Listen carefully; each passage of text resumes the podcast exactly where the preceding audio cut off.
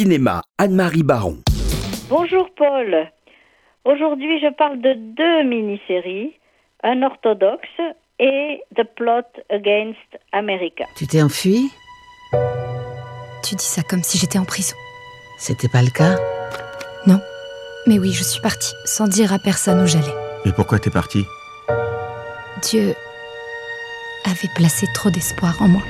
Sur Netflix, la mini-série Un orthodoxe, inspirée d'un récit autobiographique éponyme de l'américaine Deborah Feldman, raconte en quatre épisodes une évasion. Elle est écrite par les scénaristes Anna Winger et Alexa Karolinsky et réalisée par Maria Schneider, une histoire de femme. C'est l'histoire d'Esther Shapiro, elle a grandi à Williamsburg, quartier de Brooklyn, dans une communauté hassidique, loin de sa mère, qui en a été bannie et a quitté New York pour Berlin. Elle est donc élevée par sa grand-mère et elle a été mariée, comme on fait dans ces cas-là, à un grand garçon très empoté qui s'appelle Yakov et que tout le monde appelle Yankee. Dès le premier épisode, Esti, puisque c'est son diminutif, profite d'une panne électrique pour faire une fugue en direction de Berlin où vit sa mère. Et c'est dans cette ville, symbole de la vie libre d'une jeunesse évoluée, que se passe tout le reste de l'intrigue, ponctué de flashbacks sur la vie antérieure de la jeune femme.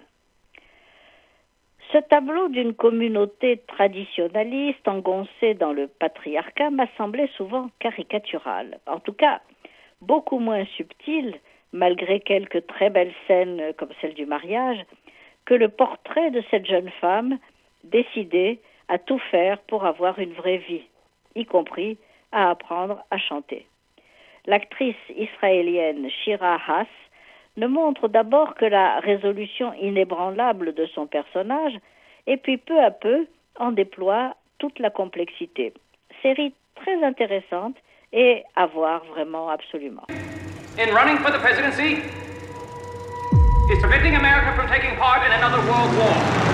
Your choice is not between Charles A. Lindbergh and Franklin Delano Roosevelt.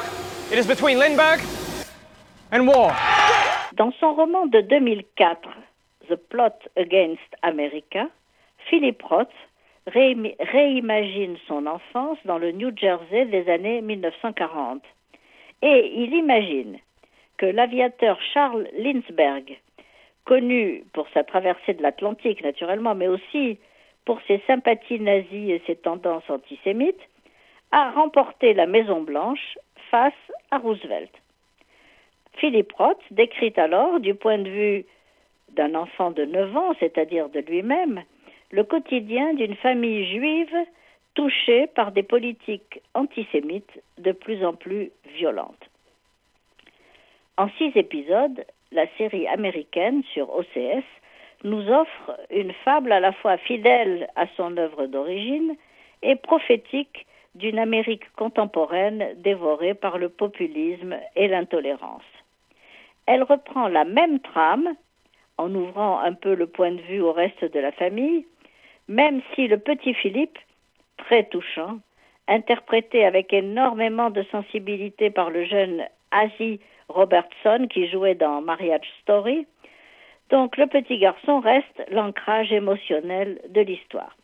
Mais moi, ce que j'ai le plus admiré, c'est la façon dont les réalisateurs David Simon et Ed Burns respectent l'art avec lequel Philip Roth articule l'autobiographie, le constat politique et l'uchronie. L'uchronie, c'est-à-dire l'histoire alternative qui prend des libertés avec la réalité, comme chez Quentin Tarantino par exemple. Ce mélange des genres permet d'exprimer les choix d'une communauté vouée à une assimilation excessive à ses risques et périls, comme le couple du rabbin Benkelsdorf et de sa femme, interprété par John Torturo et Wynonna Rider, ou au contraire, vouée au repli communautaire, comme le couple moins fortuné de leur sœur et de leur beau-frère, interprétés par Zoé Kazan et Morgan Spector. À vous de juger en regardant cette très très belle série Lequel des deux couples a raison dans ses choix de vie